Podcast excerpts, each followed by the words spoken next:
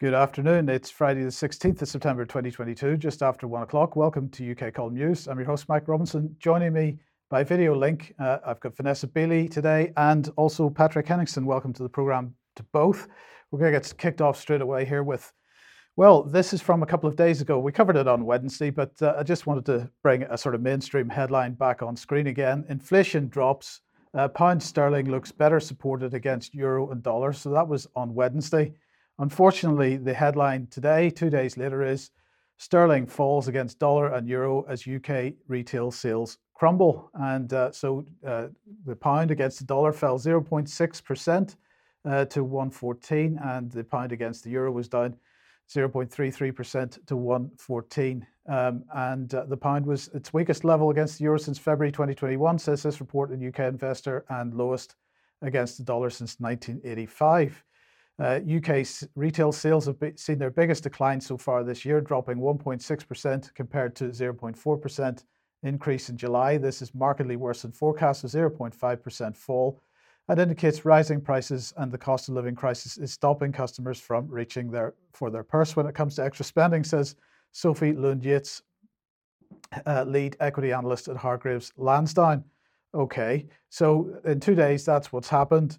Uh, but the question is, who is at fault for it? Or is it really anything to do with retail sales? I'm sure retail sales have fallen. I'm sure the, the figures are correct. But at the end of the day, it's much more likely to be uh, as a result of the activities of the Bank of England. Uh, and well, unfortunately, they were supposed to have a monetary policy committee meeting yesterday, uh, but they decided not to have that uh, in light of the period of national mourning now being observed in the United Kingdom. They tweeted out the September 2022 meeting of the Monetary Policy Committee has been postponed for a period of one week. The committee's decision will be announced at 12 noon on uh, the 22nd of September. Uh, but in the meantime, they're also tweeting out things like this that global supply constraints have been a key driver of inflation, nothing to do with money. Uh, printing and uh, money uh, availability expansion, and you know hundreds of billions of pounds being spent on uh, bailouts for uh, energy companies, nothing to do with that whatsoever. And in fact, uh, many of the major uh, financial uh, institutions now saying that uh, the Bank of England is part of the problem here because they're not raising interest rates fast enough, as if that was going to make any difference. so, Patrick, let me welcome you to the program uh, because we're going to have a look at what uh, Joe Biden's been doing with inflation at the moment. But and in fact, right at the very end of the program, we're going to be talking a little bit more about energy crisis and so on. Uh, but this this whole story about inflation being related to uh, supply chain problems uh, and complete silence on the money printing issue, uh, it's just it's, it gets more ridiculous by the day. Yeah, yeah. it- mainly, we're talking about quantitative easing, money printing, inflationary policies. Um, that that's the main culprit here. The the supply chain disruptions actually, uh, if you trace them back, and we reported on this exactly uh, one year ago, uh, when the energy market started to basically explode uh, into a hyperinflationary cycle uh, we also ear- earmarked the very important point that the supply chain, quote, supply chain disruptions were a direct result of government COVID policies. Uh, not only border closures, staff were being uh, furloughed, uh, people were not coming to work uh, because of COVID testing and quarantining and things like this. Then the vaccine mandates, all of these things helped to create the force multiplier of disruptions along with the massive money printing. So it's absolutely a perfect storm. And again, all of these are government policies, not acts of God or nature. Well, precisely. Uh, but in the meantime, uh, in the United States, then we have uh, the 2020 midterms ramping up very nicely. Uh, and uh, your graphic here is saying spin everything because, of course, uh, the Inflation Reduction Act is something that Biden has been pushing as being a solution to all these inflation problems. Sure, sure. And so, in the run up to any US election, whether it's a midterm election or a presidential election, we need to adjust uh, our lenses, our focal lenses slightly, and view everything through the lens of the upcoming election. So, basically, everything is spun um, by the incumbent. And of course, the opposition is going to be attacking them as well. Um, so, in, in the case of this uh, inflation story, uh, it's this is the big issue. The economy is the big issue um, in the U.S although everyone's trying to uh, sweep it under the rug if they're in the White House or the Democratic Party. Um, so the Inflation Reduction Act, I mean, you can't get a better Orwellian title for a bill, uh, basically printing up a trillion dollars and calling it the Inflation Reduction Act. Um, so Joe Biden was giving this press conference here. They're doing a victory lap that they passed this bill. And it's funny if we uh, you look at the red arrow there that we just uh, moved in on screen. It's pointing to the Dow Jones tanking while he's giving this speech on TV. So the irony of this um, was was just incredible. So this is kind of illustrates the farce um, and the theater right now with regards to the economy. They just don't want to. They just don't want to own it. And so, what do those numbers look like? Well, the the stock market took a massive hit, but the point is, inflation. If we look at uh, uh, August numbers coming in, 8.3 percent. By the way, this is kind of CPI, Consumer Price Index numbers. They're not really indicative of the real cost of living spikes. The real the real numbers we're talking about are food, cars, housing, energy, and education. Those are um, ma- massively up, way more than 8.3 um, percent. Hugely volatile. That's the core, what they're calling the core inflation now. So there's what what good about this crisis, if there's anything positive, is that people are now starting to talk about inflation in more realistic terms instead of just harping on the CPI, which is completely gamed and constantly uh, changed and gerrymandered um, by by the Fed and by uh, the U.S. Uh, federal uh, agencies to make it look like it's not as bad as it actually is. Of course, no one wants to to own it. Um, but what kind of a stock market tumble happened? Well, 1.6 trillion with a T trillion uh, wiped off um, the stock market in six and a half hours of training. Um, this is, by anyone's account, a record breaking uh, era that we're in in the last couple of months with regards to the stock market. It's not looking very good. Um, if you combine inflation and the stagnation in the economy, you have that horrible term that everybody is afraid of, uh, which is stagflation. And we're well and truly in that. And this has all the hallmarks of a protracted um, recession. So but the the the, the denials continue, and uh, so the White House press te- secretary, uh, we just have a clip here of uh, how she was trying to defend uh, the administration's um, uh, economic policies and, taking action against this inflationary problem in the run up to the midterms. Listen to, uh, P- sorry, Karine Jean Pierre data, the inflation data, uh, we're, we're, seeing more progress bringing global inflation down in the U.S. economy, as I just stated moments ago. Overall, uh, prices have been essentially flat in our country these, these last two months. Uh, that is welcome news for American families, with more work still to do. Yeah, right. So all's well. There's no problems. Uh, inflation is flattened out, according to the White House press secretary. Of course, all the numbers are saying something completely different um, in reality. So this is the sort of disconnect on a day-to-day basis that uh, that that's the American uh, political scene right now. And and we'll also uh, add another little highlight reel here of other uh, Democratic luminaries and uh, leading politicians and pundits um, over the last year or so uh, when everybody was raising the alarm about this is just not sustainable. You know, printing up trillions of dollars in COVID relief, paying people not to work, paying people to stay at home, paying businesses to keep shut down, um, and all of the other sort of pork that was handed out um, during the so called global um, pandemic. And this is what all of the political heads were saying a year, a year and a half ago when other people were raising the alarm saying this is a serious problem coming down the road. But go ahead and roll this one. Doubt that we're going to see an inflationary cycle. Most economic analysts believe that it will have a temporary or transitory impact. The faster than expected increase in some of those prices is actually a good sign. The overwhelming consensus is going to pop up a little bit and then go back down. No one's talking about this great, great, deal. This is something that will uh, settle down. Transitory. Transitory. and the data shows that most of the price increases we've seen are were expected and, and expected to be temporary. There's nobody suggesting there's unchecked inflation on the way. It's un- highly unlikely that it's going to be long-term inflation that's going to get out of hand. I don't know anybody who's worried about inflation. Uh, and we got a note there, Patrick, that that was very much the uh, the message from the Bank of England over the last eighteen months as well. Yeah, so I mean, I think we can we can safely compare uh, a lot of the things that are happening in the U.S. economy to the UK economy and more broadly to to Europe as well. But um, in, in, a lot of the same areas are getting hit hard. So the same sort of policies were enacted over the last three years, um, it, whether it be COVID relief, uh, QE, or sanctions against Russia or green energy policies. All these things have been uh, pretty much synonymous across the Atlantic. So we can't generalize that some of the same problems the U.S. is having, the causes of this inflationary cycle, are uh, also the same in the UK. Um, but in the UK, maybe there's some slight differences as to which areas are, are going to be hit the most. The energy sector in the US, in terms of the retail side, what people are paying, it's not as big of a shock or it's not, you know, sort of tripled and quadrupled as it has in the UK and in some uh, parts of Europe. So there's because the U.S. Uh, produces more of its own energy, um, that that there still is a, a problem there, and it has spiked.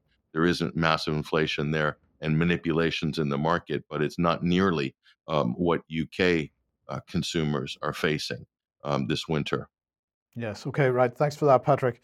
Now let's come back to the UK. And uh, uh, this morning, uh, these two uh, MPs, uh, plus a couple of others, uh, decided to push out a letter. In this case, to the Speaker of the House of Commons, but also to the the Foreign Secretary, basically saying how concerned they are that China is going to be allowed to attend the Queen's funeral uh, and really, it shouldn't be allowed uh, because of Xinjiang and the absolute disgrace that is Xinjiang. Uh, so, no Chinese, please. Uh, we don't want any of them there.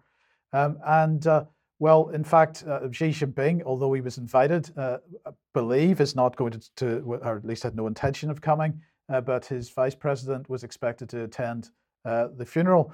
Well, here is Ian Duncan Smith, very pleased this morning Chinese delegation barred from viewing Queen Elizabeth's coffin in Parliament. Uh, Speaker Lindsay Hoyle said it was uh, inappropriate for Zhang to meet on the Commons estate uh, and in our place of work when his country has imposed sanctions against some of our members. Uh, but uh, the main problem was the, the Xinjiang issue. But however, uh, as Vanessa reported, and we've reported, but Vanessa reported recently, the Xinjiang issue is mainly about China's response to radicalization of a certain section of its population. And so I just wanted to highlight uh, uh, Ian Duncan Smith uh, on uh, Good Morning Britain uh, a few years ago. It was at the time of the Manchester bombings, talking about this issue of radicalization. Let's have a listen to this. First of all, it's a terrible, terrible case that someone should go, exactly as Chuck said, and decide not just to blow themselves up, but to do it knowing they're full well they're blowing children and parents and families generally and are going to kill and maim people. That's the first point we need to bear in mind. This is an extremist. The second is this is a multiple problem. In other words, you have to deal with it in different phases. The police and the security service head off what they consider to be potential attacks. Okay. But you need also to get into these communities and strip out this really ghastly radicalization that excuses the idea that it's anywhere, written anywhere in any kind of religious teaching, that it is the right thing to do if to is, go and blow is. people up. So, Vanessa, if I could welcome you to the program. I mean, I, I view that uh, as utter hypocrisy, therefore, because you know the way that China is dealing with its with the radicalization problem that it has in a particular section of its community is being spun in a particular way in Western countries. But uh, correct me if I'm wrong, yeah. but I think I just heard Ian Duncan Smith expressing the same kind of desire to to uh, carry out the same kind of uh, interventions. Well, yeah, absolutely. And, you know, after terrorist attacks on mainland Britain, of course, by um, terrorists and extremists that had been fostered and fomented by various British regimes, we shouldn't forget that either. Um, so the hypocrisy is, is sort of multi layered. But yeah, I mean, I think any country in the world would expect its government to respond if there were a threat of extremism uh, on its own territory or in its own territory. I mean, it, it's ridiculous not to expect that, but somehow China is supposed to absorb the terrorist attacks both on mainland China and in Xinjiang province against um, Chinese uh, communities there. Um, I don't know whether you want to bring up the Yes. uh, Caitlin Moran story now. No, no, no. We'll do we'll do that in a second. But before we get to that, uh, let's just have a look at this Financial Times article uh, Yeah. because uh, the headline here is "Under tremendous pressure: The battle behind the UN report on China's Xinjiang abuses." And we talked about this a couple of weeks ago, Yeah. the- or last week or the week last before. week actually. uh, that Yeah. that uh, you know the, the the UN representative had gone had made some very Mm. positive statements about uh, what China was doing in Xinjiang, and then so, several weeks later, a report comes out uh, giving absolutely the opposite story. And so the Financial Times here uh, headline being the battle behind the UN report that seems to very much uh, echo what we were reporting. In fact, Well, yeah, and also what we were speculating. If you remember, I compared it to the um, the corrupted OPCW report over the alleged Duma chemical weapon attacks that led to French, British, and uh, American unlawful aggression against uh, Syrians against Damascus, uh, and um, the silencing of the inspectors who form part of the investigative team, who are effectively um, dissidents. Um, challenging the OPCW final report. And, and we said on UK column that this is a very similar situation. And when you actually read the text of um, the Financial Times article, so let's come to this excerpt. But human rights expert and activists who engaged with the Office of the High Commissioner for Human Rights said its working level staff had to overcome resistance to publishing the report. Now, this means um, the report that had, had effectively been produced not by Bachelet herself, because as you rightly said, even in the final report, it is noted that Bachelet was trying to build bridges between China and the uh, and Western communities, Western countries. Um, the High Commissioner did not want to alienate China, so Bachelet didn't want to alienate China. That was clear from her own statements following her visit to China believing engagement was more likely to improve conditions in Xinjiang. Absolutely correct. She did her job as, as chief of the Human Rights Commission. Bachelet, a former Chilean president, was under pressure to block publication of the report from Beijing, which has denounced its conclusions as disinformation and lies fabricated by anti China forces. And again, we've covered that extensively the involvement of US State Department and various organizations controlled by intelligence agencies and US and UK regimes, producing um, the demonization and criminalization of uh, China in Xinjiang. The office staff were the ones trying to get the report out.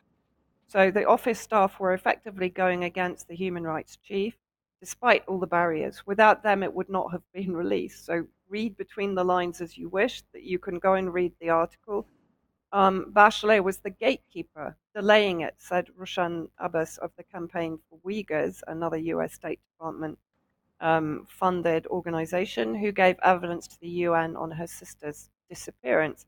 And then going on into the report, after the report was released, Bachelet said dialogue and engagement were about trying to build trust, even when it seems unlikely. The polit- politicization of these serious human rights issues by some states did not help she said. I appeal to the international community not to instrumentalize real serious human rights issues for political ends. We have seen this throughout the history of the UN, the politicization and the instrumental, instrumentalizing, sorry, of uh, suggested human rights issues, let's say, that are not being properly investigated but are being politicized. Um, Marc Limon, executive director of the Universal Rights Group think tank, said Bachelet had struggled to shift the OHCHR from the campaigning and condemning approach of her predecessor, Zaid Ra'ad uh, al Hussein, towards one more about engagement and diplomacy. You know, we're living in a world where engagement and diplomacy is being completely eradicated. Mm. Bachelet was never fully in control of her office, said Limon who was in control of the office. Again, I refer back to the OPCW.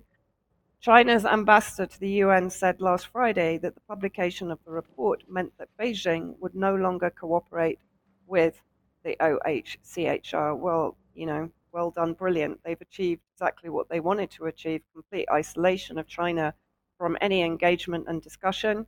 And again, coming back to the fact that uh, Bachelet had said that she had received a letter signed by countries including North Korea, Venezuela, and Cuba, who are, of course, used to being under attack from UN agencies and US UK regimes, asking for the non publication of, here it says, much anticipated report on China's treatment of Uyghurs, but I would say on the compromised and potentially um, restructured report on the treatment of Uyghurs. Um, so, yeah, I mean, just extraordinary, really. Yes. Okay. Well, well, thanks for that. Now, coming back, uh, Patrick, I'd just be interested to get your views on this. Uh, as far as the guest list for the funeral is concerned, for the Queen's funeral, uh, those not on the guest list, apparently China now, but also Russia, Belarus, Syria, Venezuela, and Afghanistan. But uh, if you're North Korea or Iran or Nicaragua, you're allowed to send ambassadors. You're not allowed to send heads of state, but you're allowed to send ambassadors. So there seems to be uh, two different degrees of uh, hatred uh, applied to certain countries. Now there's the absolute outright hatred, no, you're not coming, and that's it. And uh, and North Korea is almost allowed to come. So uh, I, am not quite sure what to make of that. Uh, yeah, I don't either. Really, it doesn't make a lot of sense. So kind of axis of evil being recognized there, but not quite. It's there's little ambiguity there, and not all former U.S. presidents uh, are invited as well, including uh, the one U.S. president who is half British. Uh, a lot of people don't realize that the 45th president of the United States' mother is Scottish, um, so he's actually half British. Um, so I don't know if he's a dual passport holder, but he's certainly within his rights uh, to be a dual passport holder. But anyway, that's Donald J. Trump. I don't think he's invited to the uh, funeral uh, as well. So I, I don't know. There's no consistency on that. I don't know exactly. I don't know if they really know what they're doing uh, on that score either. Mike, uh, what are your thoughts? Uh, well, uh, you're right. Donald Trump is not invited, but he has been invited to make up for it. He's allowed to go to a memorial service in New York. I believe it's in New York. So. So uh, you know that that'll that'll make up for it, uh, but he's not allowed into Britain again at this point, at least not for on, a, on any kind of official business. Now, look, speaking of Russia, everybody in the UK will know that many, many people have been displaying Ukrainian flags in the last period of time, the last six months or so. Um, we've got a little bit of video here about something that happened uh, with the uh, Essex police uh, recently. Um, so this is involving a Russian flag. Let's have a look at this.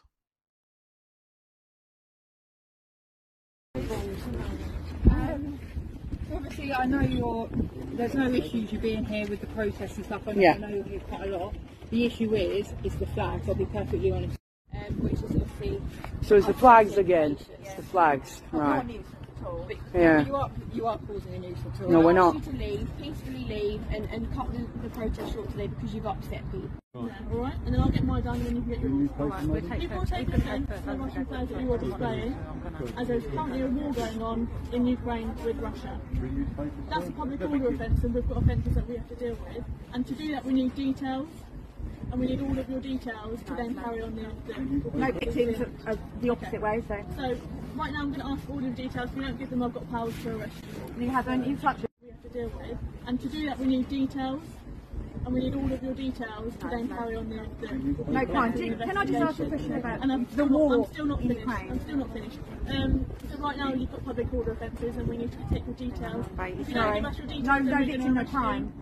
So it's either that. So we're going to arrest you, or you can arrest us and we'll go to. For the public order okay. offence, you don't have to say anything, but it may harm the defence you not mention main question, some of which later on in court, and anything you do say may begin evidence. That applies to all three of you, so if I can remove your phone now.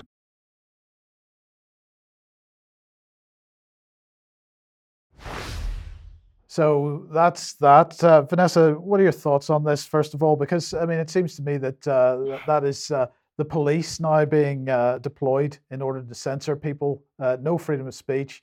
But you know we're allowed to fly Ukrainian flags. Uh, that's not a public order offence. But Russian flags, well, that certainly is. Yeah, I mean it's extraordinary, isn't it? Like you're allowed, as you said, to display a Ukrainian flag because apparently that doesn't upset people, despite, of course, there are a huge number of Russian um, citizens living in the UK. I'm sure it does upset them, especially when they're hearing about the torture of Russian POWs. Um, but it's also extraordinary the way that she explains why it's a, a um, public order offence because it's upsetting people. This comes back to this uh, online harms bill, of course, doesn't it?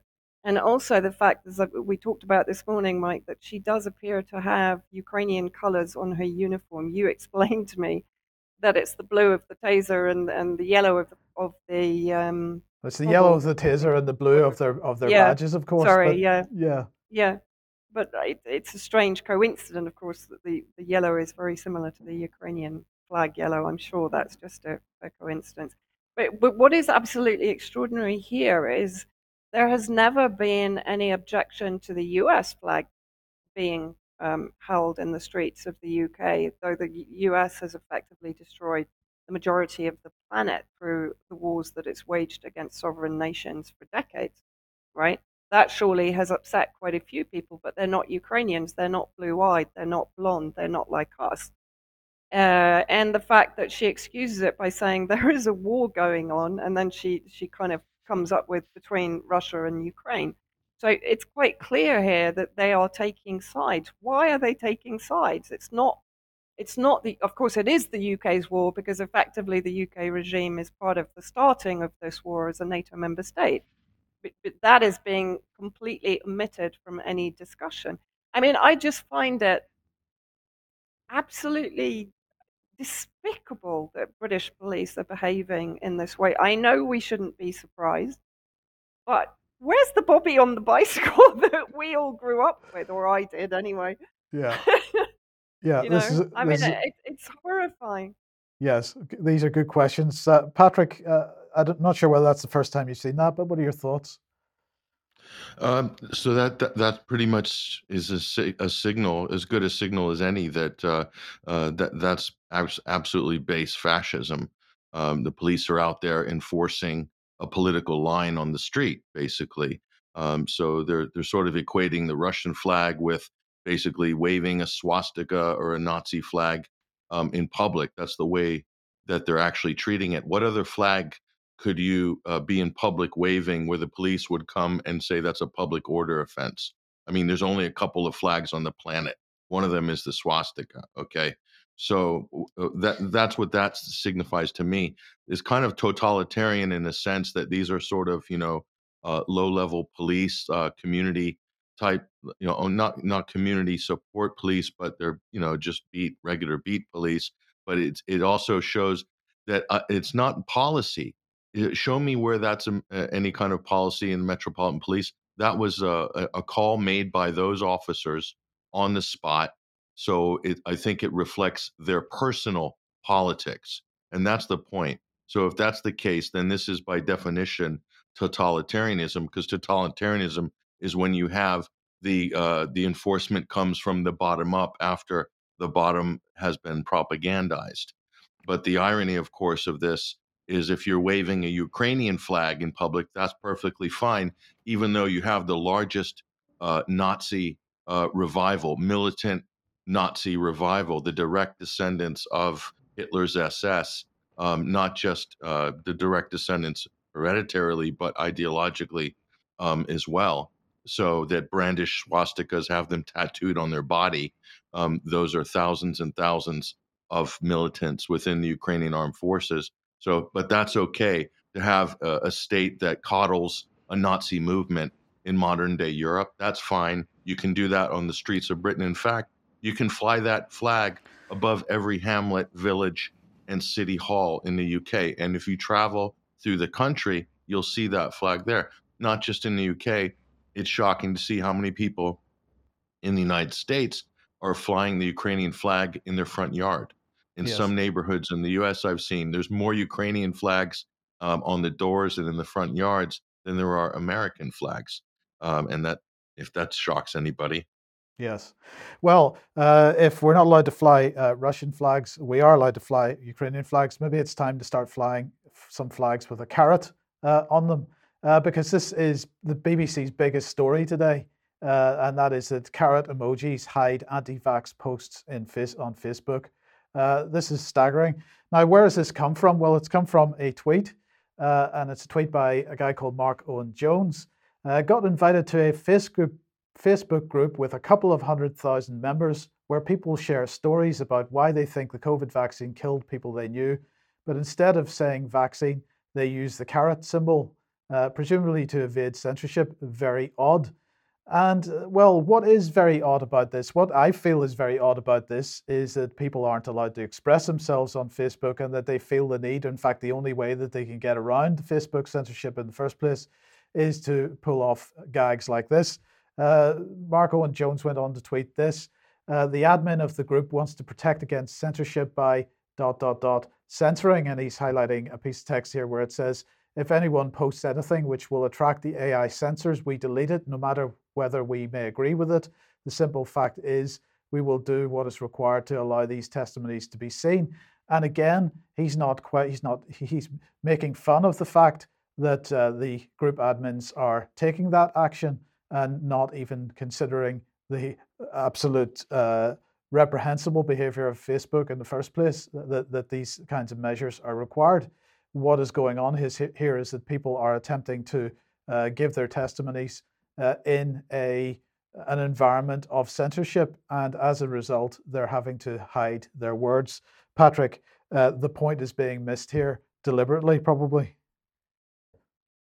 No, it is. It is. And, you know, it goes a lot deeper than this. How bad could this get? Uh, just let's single out Facebook for one moment. Um, it was just reported this week in the United States that Facebook has been spying on DMs of users who are questioning the uh, 2020 election and uh, forwarding uh, some of the information to the FBI, Bureau investigation, as potential extremists, including people, get this, um, that are basically uh, exposing the fact that Mark Zuckerberg himself plowed upwards of $400 million um, into and swing states um, in the run up to the 2020 election to supposedly, uh, you know, help buttress democracy um, in America, including hiring poll workers and uh, paying for drop boxes, anonymous drop boxes that were never a feature in previous elections. So if you expose that um, on Facebook, uh, Facebook will potentially forward that information to the FBI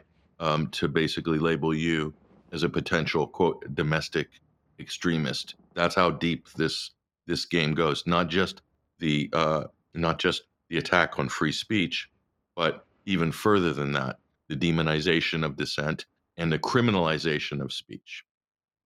Yes. Okay. Thank you for that. Okay. Uh, let's move on. Uh, if you like what the UK column does and you would like to support us, uh, then please head over to community.ukcolumn.org. There are options to help us out there, uh, or you could pick something up at the UK column shop. Uh, but do please share any material you find on the various platforms. Um, so, Vanessa, let's uh, move on to the Middle East. And the Middle East seems to be blowing up. I mean, obviously, Ukraine uh, is has been going on for a little while. But then we've uh, Alice Alex was talking about on Wednesday. We've got Azerbaijan and Armenia kicking off. Uh, but what's happening in Syria, Israel, and these uh, these parts of the world? Um, yeah, I mean, there's there's actually quite a lot going on, and the tensions are building, which I'll run through now.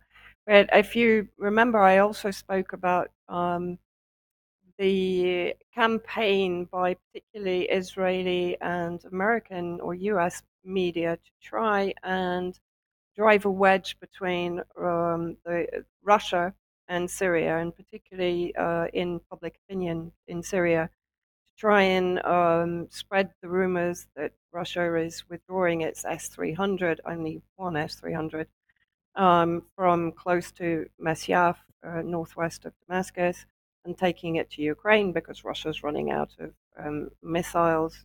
You know, one of the, the most ridiculous um, taglines that's being spread around by um, NATO aligned media.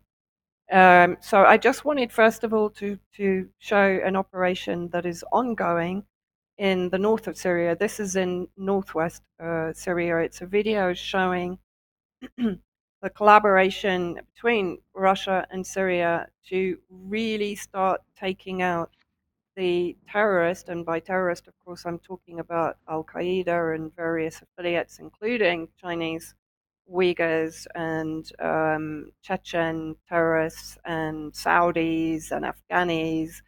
Um, a huge degree of foreign mercenaries, of course, are fighting um, amongst the extremist elements that are controlling the northwest, um, particularly um, Idlib and up to the Turkish border.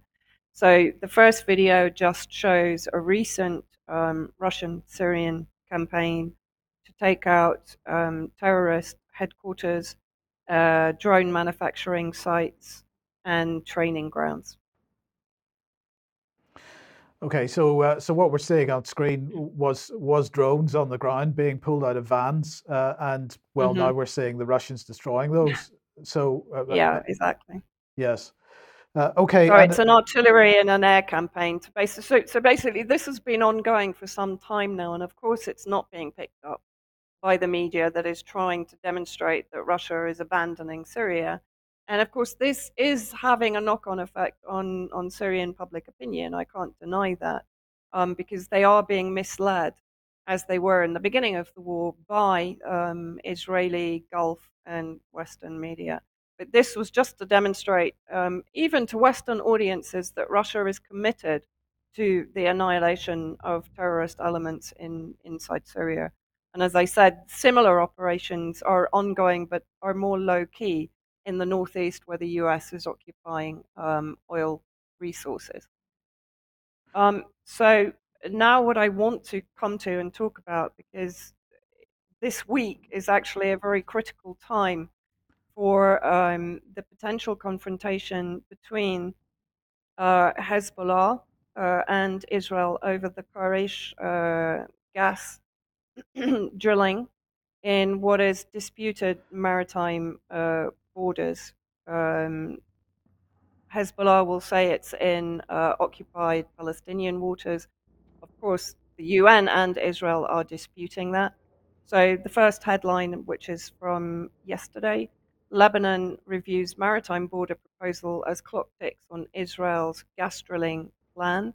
The US and France are, of course, pushing for an agreement to be reached before October in the hopes of softening a major fuel crisis battering the West. So that gives you an introduction into what this crisis is about, because, of course, with the loss of uh, Russian supplies, they are now focusing on um, the supply from the Palestinian waters to um, alleviate the pressure, particularly one assumes, on the EU.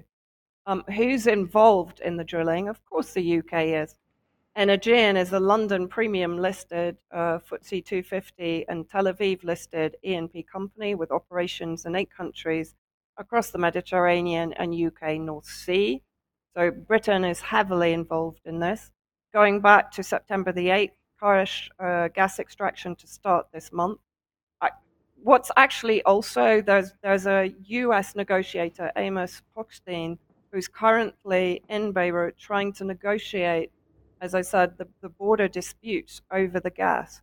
Um, he, however, does have close ties to Israel. He was actually fighting um, with the Israeli offense forces. I don't call them defense forces.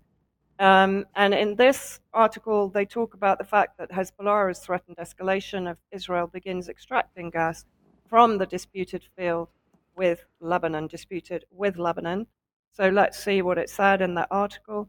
The UK based company Energean announced on the 8th of September that the plan to extract gas from the Karish gas field on behalf of Israel will commence by the 20th of September. So we're four days away from deadline, and Hezbollah gave a deadline of mid September. So we're at a very sort of crucial tipping point now. Project Shark is progressing according to the schedule to start production within a few weeks. The date indicated for the start of gas to the system is September the 20th, after which we will immediately start selling commercial gas, Energean CEO Mathios Rigas said. Um, it goes on to say that it's at the center of the dispute. Um, the, this follows reports from the same day, which were denied shortly after that Energean had informed Israel that extraction from the Karish gas field cannot take place in September and instead must be postponed until the end of October. There are also rumors that, that Israel itself is trying to delay it until after the elections in November because it is worried about an escalation with Hezbollah. The Hezbollah that they face now is not the Hezbollah that they faced and were defeated by in 2006. Going back to July, the end of July 2022, Hezbollah releases video of Karish gas rigs on the same day as the US negotiator visits Lebanon. And the Hezbollah chief warned that if extraction starts in September before Lebanon can acquire its rights, a confrontation is certain to happen. And in this particular report, a video was shown um, detailing uh, the the British ships in particular being in the crosshairs of uh, Hezbollah's um, uh, ground to sea missiles. Syed Nasrallah, no Israeli target at sea, and one presumes no UK target at sea. Um, at sea, land resistances or uh, precision missiles cannot reach. So that was a clear threat on July the 25th. But what is this coinciding with? On September the 12th, so four days ago, Defense Minister Benny Gantz, Israeli Defense Minister Benny Gantz, speaks at a Jerusalem Post conference in New York. Um, and what does he speak about? Now, bear in mind, um, the attacks on Syria have been escalating and intensifying. The usual strategy for Israel is not to actually admit that they have targeted specific areas in Syria. They will keep it very oblique. It's it's Iranian militia. They're targeting the supply of Hezbollah, etc. But let's see what Benny Gantz said publicly on the 12th of September. So building up to this Hezbollah confrontation. Iran is building terror industries in Syria for its own needs. Recently, it started building advanced industries in Yemen and Lebanon as well. This trend must be stopped. The remarks came amid apparent uptick in airstrikes widely attributed to Israel in Syria. This is the Times of Israel report. Gantz pointed to the Scientific Studies and Research Center known as uh, CERS, which has a facility near the northwestern Syrian city of Masyaf, long associated with the production of precision surface to surface missiles, including the process of casting solid rocket motors as well as chemical weapons, although it has been proven by OPCW previously that none of these sites were producing chemical weapons since 2013. The sites that I revealed to you on the map, and in particular the underground site in Masyaf, where precision missiles are manufactured, constitute a significant potential threat to the region and to Israel, according to Gantz. He accused Iran of transforming Syrian military sites into precision guided missile manufacturing facilities for Hezbollah and other Iranian militias in the region. He said the initiative began under Qasem Soleimani, the head of Iran Quds forces, who was assassinated by uh, the US by the Trump administration in 2020. Then let's look at one of the famous Israeli maps, the Iranian Terror Industries, CERS, in Syria. And you will note that what has been highlighted here is the Masyaf Research Center that was hit about three weeks ago, and the Jamraya uh, Development Center to the north of Damascus that has also been claimed to be a chemical weapons manufacturing site, again declared um, null and void by the OPCW during um, their previous inspection. Um, but Jamraya, excuse me, had been hit previously uh, and has been targeted on a number of occasions by Israel, including on the 7th of February 2018. And it's also worth pointing out that based on a non existent dossier, the UK, France, and US targeted similar military and chemical weapons sites surrounding Damascus and Homs uh, in April 2018. What is the actual background to this, and why do I think um, that there is potential now for a fairly considerable escalation in the region? We've been seeing um, unprecedented day to day reconnaissance missions by the 122 uh, Nachshon Squadron, basically AWACS, Airborne Warning and Control Systems, that have been um, focusing very much on the same areas that Gantz mentioned in his talk in New York. There's also been unprecedented Israeli Air Force activity in northern Palestine, Lebanon, and the Mediterranean Mock raids have been carried out to trigger the air defense battalions in order to locate and destroy them. It appears certain that Israel is, has been preparing for an escalation for some time. Israel knows that its war between war strategy is not working. That, that was effectively based on weakening the resistance axis. That has failed dismally. If anything, it has been strengthened. Um, the Israeli missions have included um, uh, intelligence missions on the ground in Syria, in the air, as I've described, um, assassinations and sabotage in Iran, repeated strikes on Syrian air defense, the assassination of high level um, Syrian Air Force personnel and military personnel, and of course the information war that we've been talking about. Syria, to some degree, is perceived by Israel to be the weak link in the resistance axis, n- not because it's not battle hardened or prepared for escalation with Israel, but because, of course, it has gone through 11 years of war and um, is under blockade and siege through um, the, the unilateral illegal um, sanctions. There's already a threat of confrontation with Hezbollah over Karish. What you may well see, according to researchers and analysts here, if, for example, the confrontation takes place between Hezbollah over Karish, you may well see a pivot by Syria towards the Golan territories to, to confront Israel there. Equally, um, so that will open another front in the Golan territory. You may also see an escalation in the occupied territories of Palestine, particularly in the West Bank, where you have already been seeing um, an intensification of resistance um, efforts against Israel. And of course, there remains Gaza, that is now also um, far more well equipped to deal um, with uh, Israel than it was previously. And of course, Yemen, part of the resistance axis, that is now making the claim that it has long range missiles that can reach as far as Tel Aviv. So Israel knows that it's facing a far stronger resistance axis than ever before. And with Russia in ascendance in the region, the US, UK bogged down in Ukraine and China, Israel is also more isolated than ever before. Hamas, who played a large part in the destabilization of Syria, are now talking about reconciliation with the Syrian government. So, yet another resistance entity coming back into the fold. Um, so, Israel is on, actually, for the first time, relatively shaky ground. And I think we are going to see some degree of confrontation in the very near future. Okay, thank you very much for that, Vanessa. Now let's uh, move on to Ukraine. Now, a couple of days ago, Wednesday's program, I think it was, we had this lady on screen, Catherine McBride, and of course, she was talking about fracking in the UK uh, and the fact, well, she her claim that it was uh, a lot of the anti-fracking information was coming uh, into the UK was disinformation originating from Russia. Uh, well, in fact, as we the point we made was that the source of that claim was Anders Fogh Rasmussen, the former uh, NATO Secretary General.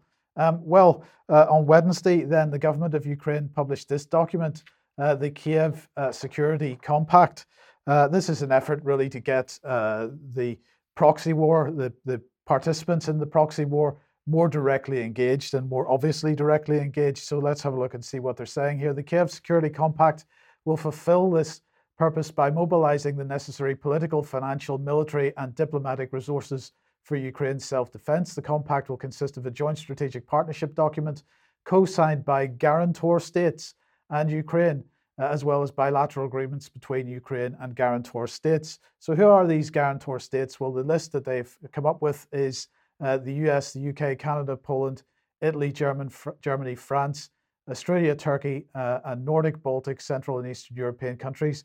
And the point here is who wrote this document well, was Anders Fogh Rasmussen, uh, alongside uh, the uh, chief of the president, the presidential office of Ukraine. Um, so it goes on to say a broader group of international partners, including Japan, South, South Korea, amongst others, should also support a set of non military guarantees based on sanctions. It would include snapback sanctions, which are automatically reapplied in the case of further Russian aggression. A legal framework will be developed uh, which will allow authorities to seize the property of the aggressor, its sovereign funds and reserves, and the assets of its citizens and ent- entities. On the sanctions list, the funds raised should be directed to repair the war damage inflicted in Ukraine. Uh, so, this is what Anders Fogh Rasmussen was saying. Ukraine's aspiration to join NATO and benefit from its mutual defense uh, agreements arrangements is safeguarded in its constitution. This aspiration is the sovereign decision of Ukraine. Both NATO and EU membership will significantly bolster Ukraine's security in the long term.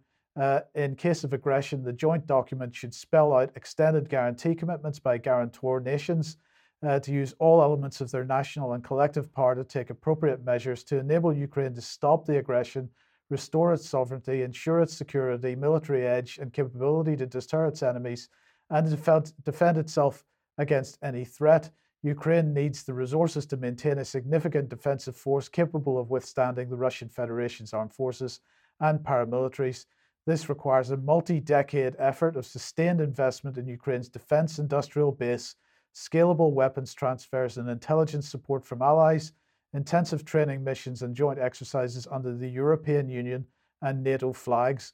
So, European Defence Union, absolutely at the core of this, NATO flag as well. So, what was Russia's response? Well, this was Maria Zakharova. This compact, these so called working groups would get EU countries caught in such a knot, tying their hands so that they would end up hellishly enslaved and subsequently never restore their economic growth and development, nor even their former glory for that matter as well. Uh, so, economic disaster for the West if we uh, get, get involved in this. Uh, but uh, Dmitry Medvedev was uh, even stronger. Uh, the Kiev Camarilla has given birth to a project of security guarantees, which are essentially a prologue to a Third World War. it is equivalent to applying Article 5 of the North Atlantic Pact to Ukraine it directly concerns NATO's hybrid war with Russia. If these half-wits go ahead with the rampant pumping of the most dangerous types of weapons to the Kiev regime, then sooner or later the military campaign will achieve another level. Um, and well, what other level was he talking about? Maybe we get a clue uh, from uh, Ukrinform. Uh, this is a news publication in Ukraine. Uh, and they had a headline from a few days ago prospects for running a military campaign in 2023 Ukraine's perspe- perspective.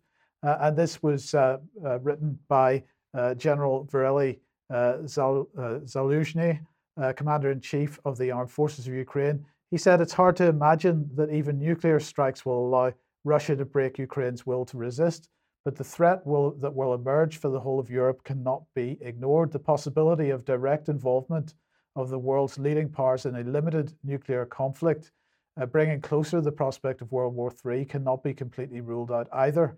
Any Russian attempts at practical steps in the use of tactical nuclear weapons must be preempted uh, by employing the entire arsenal of means at the disposal of world powers. After all, starting from this moment, the Russian Federation will become not only a threat to the peaceful coexistence of Ukraine, its neighbors, and a number of European countries, but also a truly global scale terrorist state in our opinion, it's, pri- it's precisely taking into account such complex and ambiguous combination of factors that the prospects of the 2023 military campaign should be considered. Only their full and compreh- comprehensive consideration will create the prerequisites for Ukraine to defeat the aggressor's army and put to an end the destructive war that is raging in Europe. Uh, so, Patrick, I was interested in getting your thoughts on this because that seems like a direct call from the government of Ukraine for the use of tactical nuclear, pre- preemptive use of tactical nuclear weapons on the basis that Russia might use them at some point in the future, uh, and also the full support of a, a, NATO luminary uh, in the form of Anders uh, of, of Fogh Rasmussen, uh, basically for that approach or that attitude.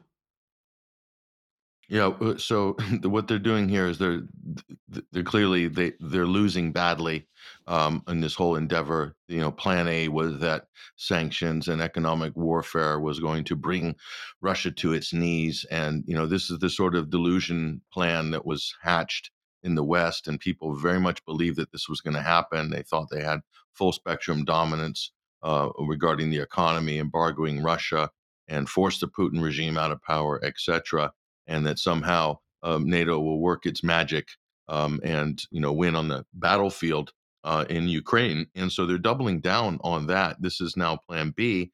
Plan B is doubling down. So this is a wish list. This this will never be realized. This is designed for a new protracted, um, a new type of Cold War, and the the danger with you know uh, they've been pushing this talking point that Russia uh, could, you know, use chemical weapons or it could use tactical nuclear weapons if it's losing on the battlefield. So the danger is if there's any, uh, the, the the soil is is is absolutely fertile for a false flag, in that sense. And if there's any limited nuclear explosion or detonation, it's going to be blamed by the Western media, by the NATO states, through the rapid reaction mechanism or rapid response mechanism. They're all going to be on the same script. They're going to say it's Russia, and Russia did it because they lost some battle in some small village somewhere. Um, that was hyped up, like you've seen in the last week um, around Kharkiv. Like this is like the tides turning finally in this uh, uh, incredible uh, advances by Ukraine and so forth. Um, so that that's the danger is if you keep uh, feeding these fake narratives that Russia, if they're losing, they're just going to drop a tactical nuke in there. Ridiculous. It's ridiculous on its face. But the longer you push that propaganda, the more it seeps into the consciousness of the West and all that's somehow plausible. Now that's worked its way um, into NATO policy. The, the disturbing thing about this document is the political shape of this document. So NATO is basically uh, increasing its its uh, character as a political entity, and what they're effectively positing there is uh, is that there's this need to have a nation building project. So this is like is what if you break down what was laid out there by NATO? That's basically Afghanistan. Um, it's it's rebuilding a military, putting in command structures, funding it, arming it, uh, infrastructure, all the rest of it, constant aid.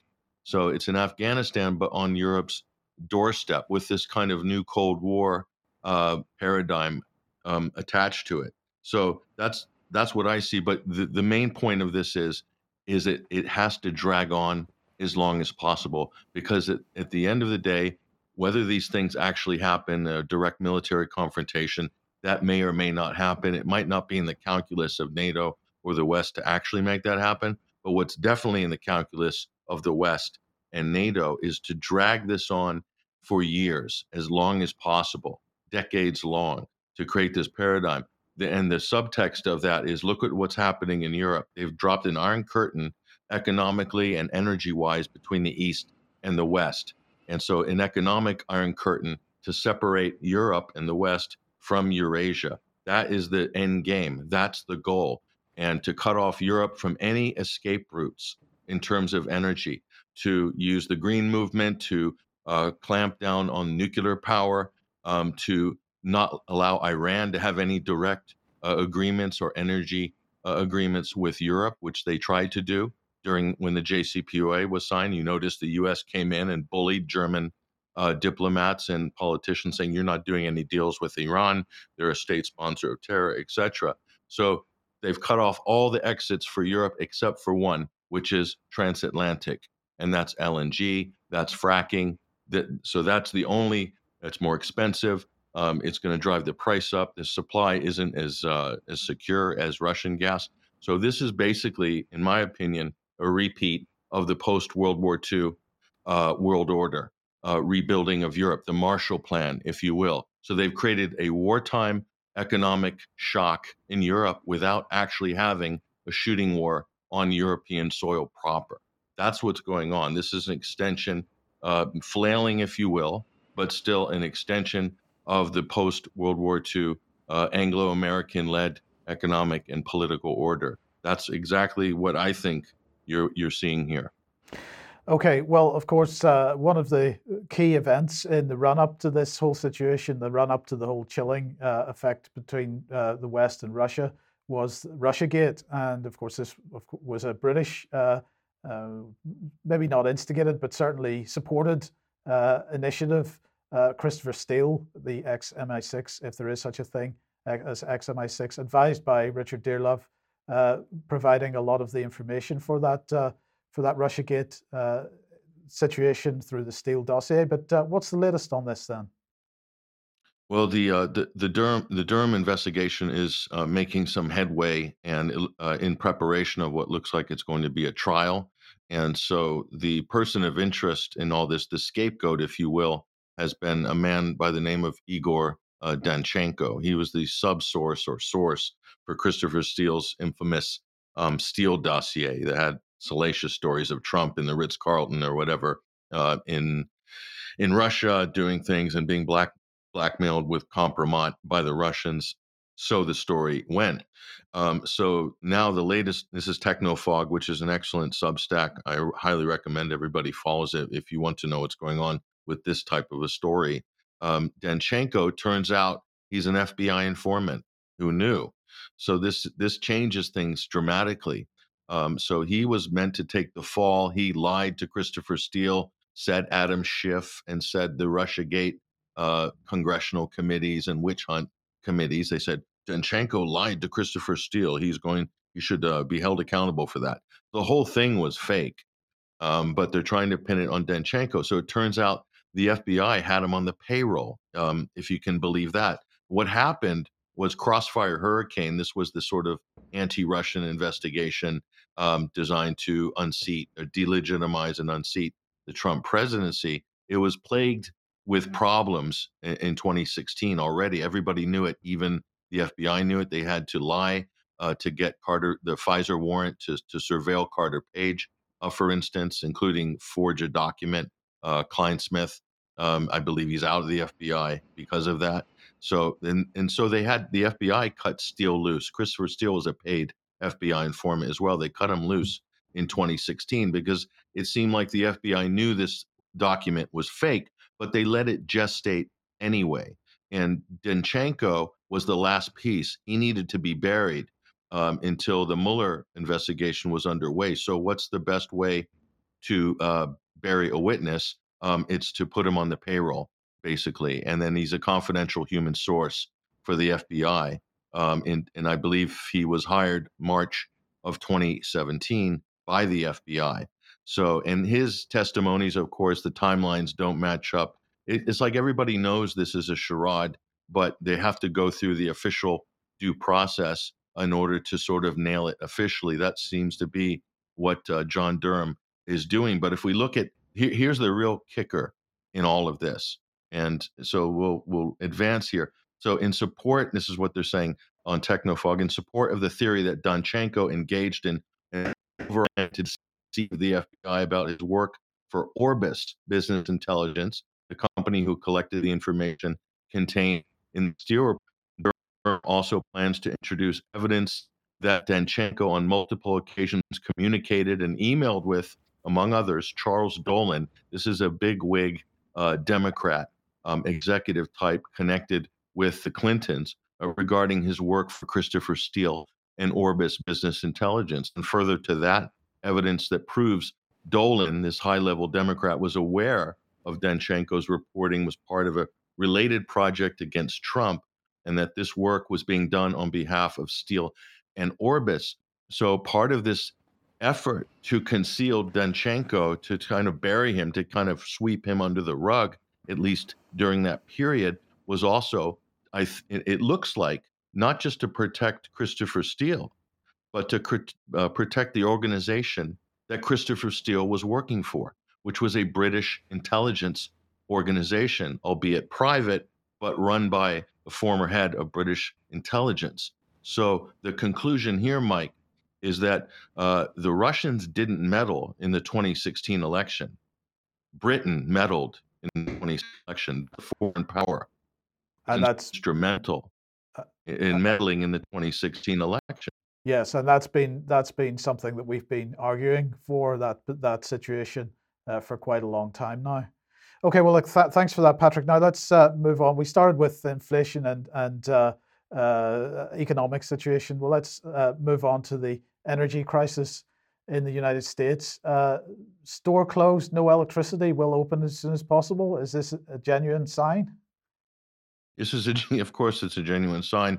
You you'll see this uh, in the UK as well. You'll see it in Europe. You'll see it in the United States. People are having to make some serious decisions uh, about whether to stay open. So you're going to see more this year, um, uh, more cafes, more stores. You started to see this um, uh, after the lockdowns were lifted, where a lot of businesses are shut on you know Sunday, Monday, or Monday, or a Sunday, Monday, and Tuesday. So only open during what they consider to be peak hours. So this is a real problem, and not just staff layoffs, but literally, you know, closing the business, not open for certain times in the week. So this is going to be um, a reality. But let's let's look at uh, let's let's change uh, the pivot a little bit.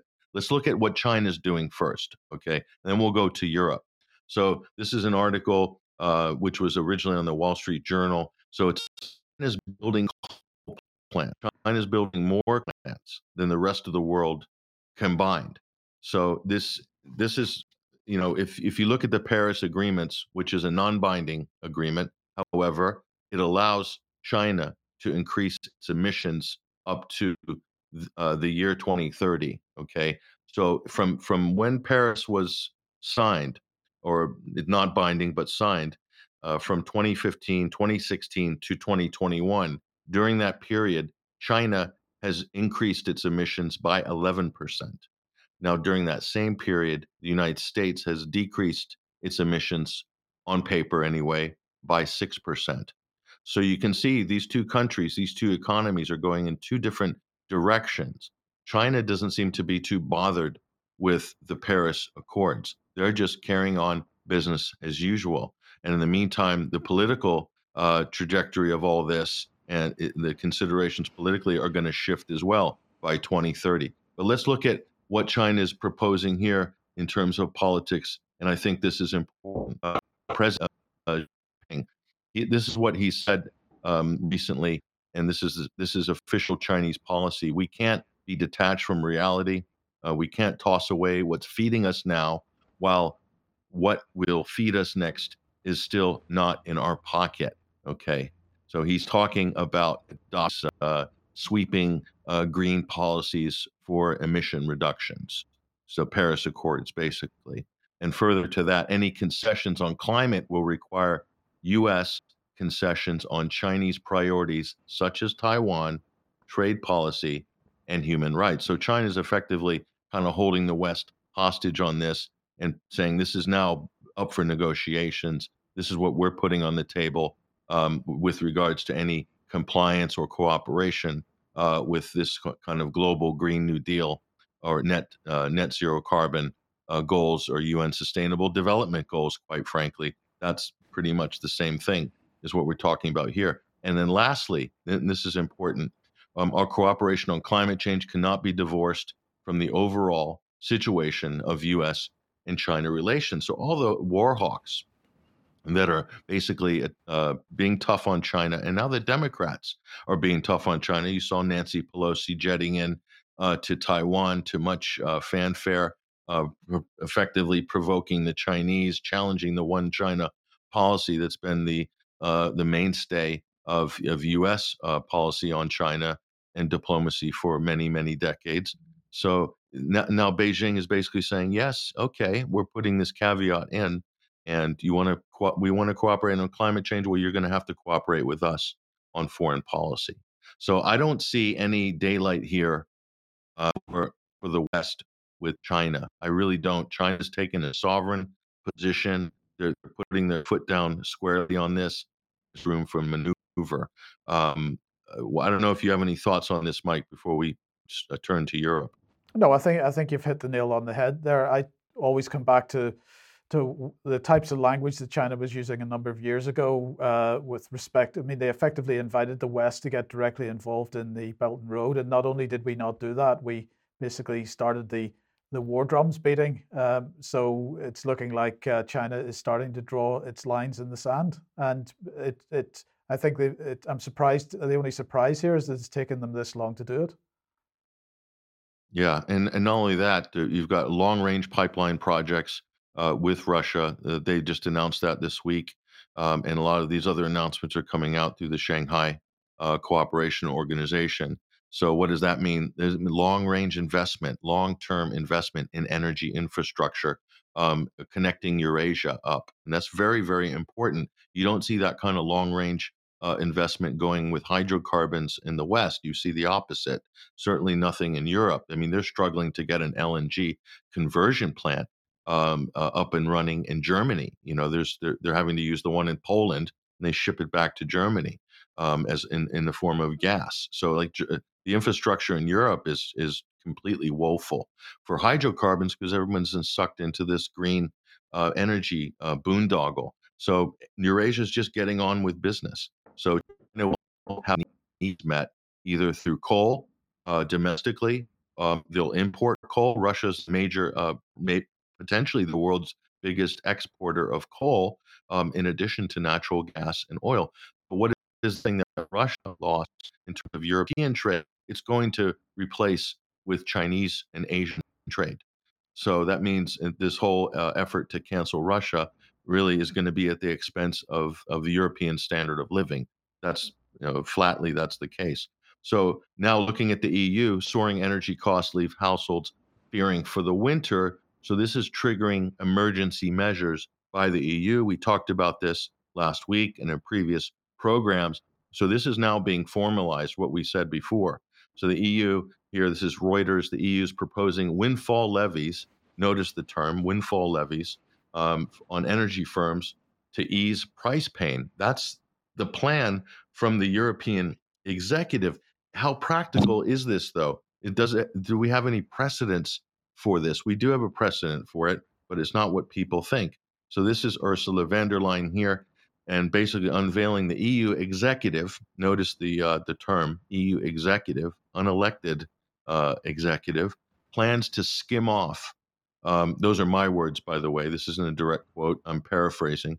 Um, but plans to skim off more than 140 billion euros from energy firms to quote shield consumers from soaring energy prices by confiscating revenues from so-called low cost energy generators. They're, they're claiming that uh, uh, renewables renewables are low-cost uh, electricity generators. They're not actually low-cost electricity generators, but nonetheless, uh, and making fossil fuel firms share a win in profit. So this all sounds good on paper, but fossil fuels don't uh, consider their their profit hydrocarbons they don't consider their profit to be straight up on the balance sheet. They have to be prospecting, uh, drilling, uh, doing geological surveys, building refinery capacities forward. There's a lot of forward investment in hydrocarbons. So they calculate their profits. They might have a they might be making hay right now, but they're also planning for lean times if uh, if, if potentially the price drops or they're they're not able to uh, to get to market with what obviously there's more competition with renewables somewhat there as well. So further to that, and, and this is the important these times profits must be shared. This is this is direct quote. Profits must be shared and channeled to those who need it most, says Ursula von der Leyen. Do you understand the the weight of that statement? These hard times that must be shared. So the EU executive is dictating that private firms or corporations must share their profits because there's a crisis on, because there's a emergency situation. This could be any emergency, any crisis.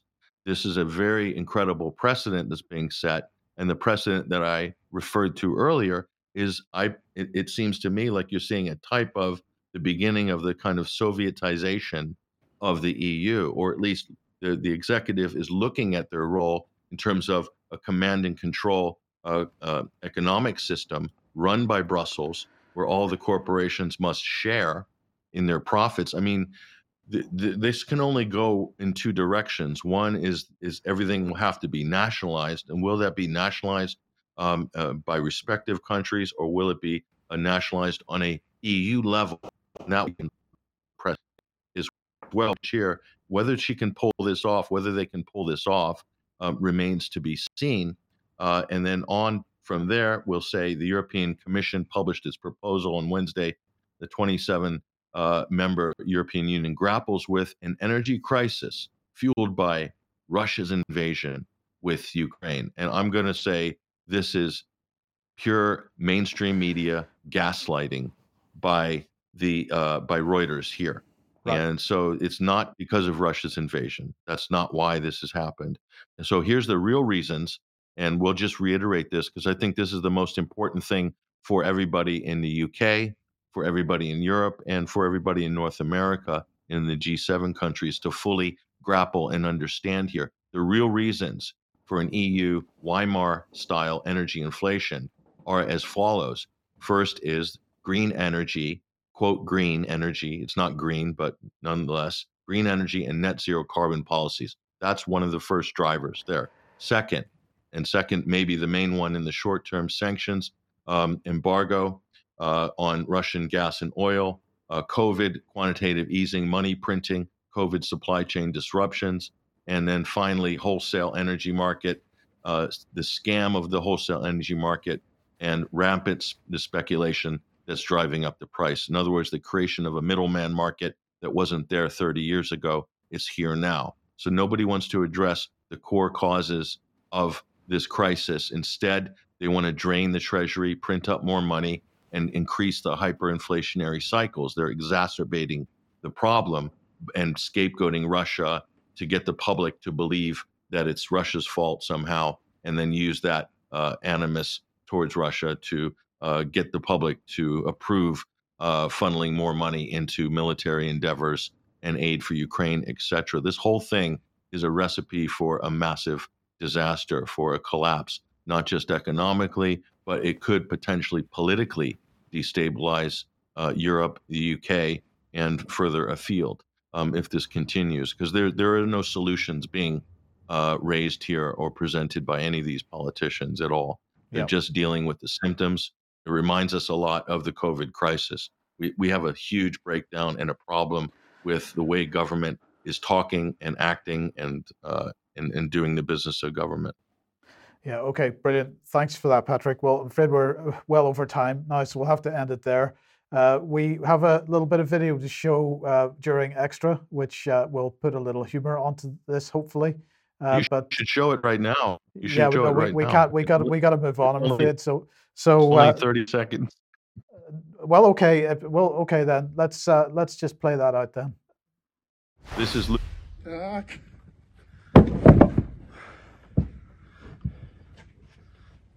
Хорошая, Александр. Хорошая. Не дадим, Семенович, Европе замерзнуть. Поможем нашим братьям. Может, и они когда-то нам помогут. Саш, вы думаете обо всех, и о Европе, и о всей планете. Ну а как? Мы же центр Европы. Хвастаемся этим. Будем работать. Хорошие дровишки. Елка, она такая тягучая. Тягучая.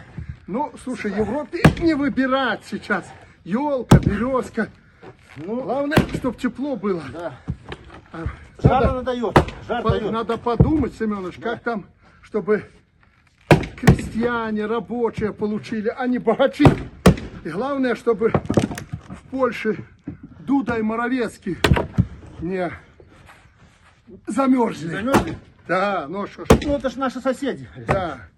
Может, одумаются.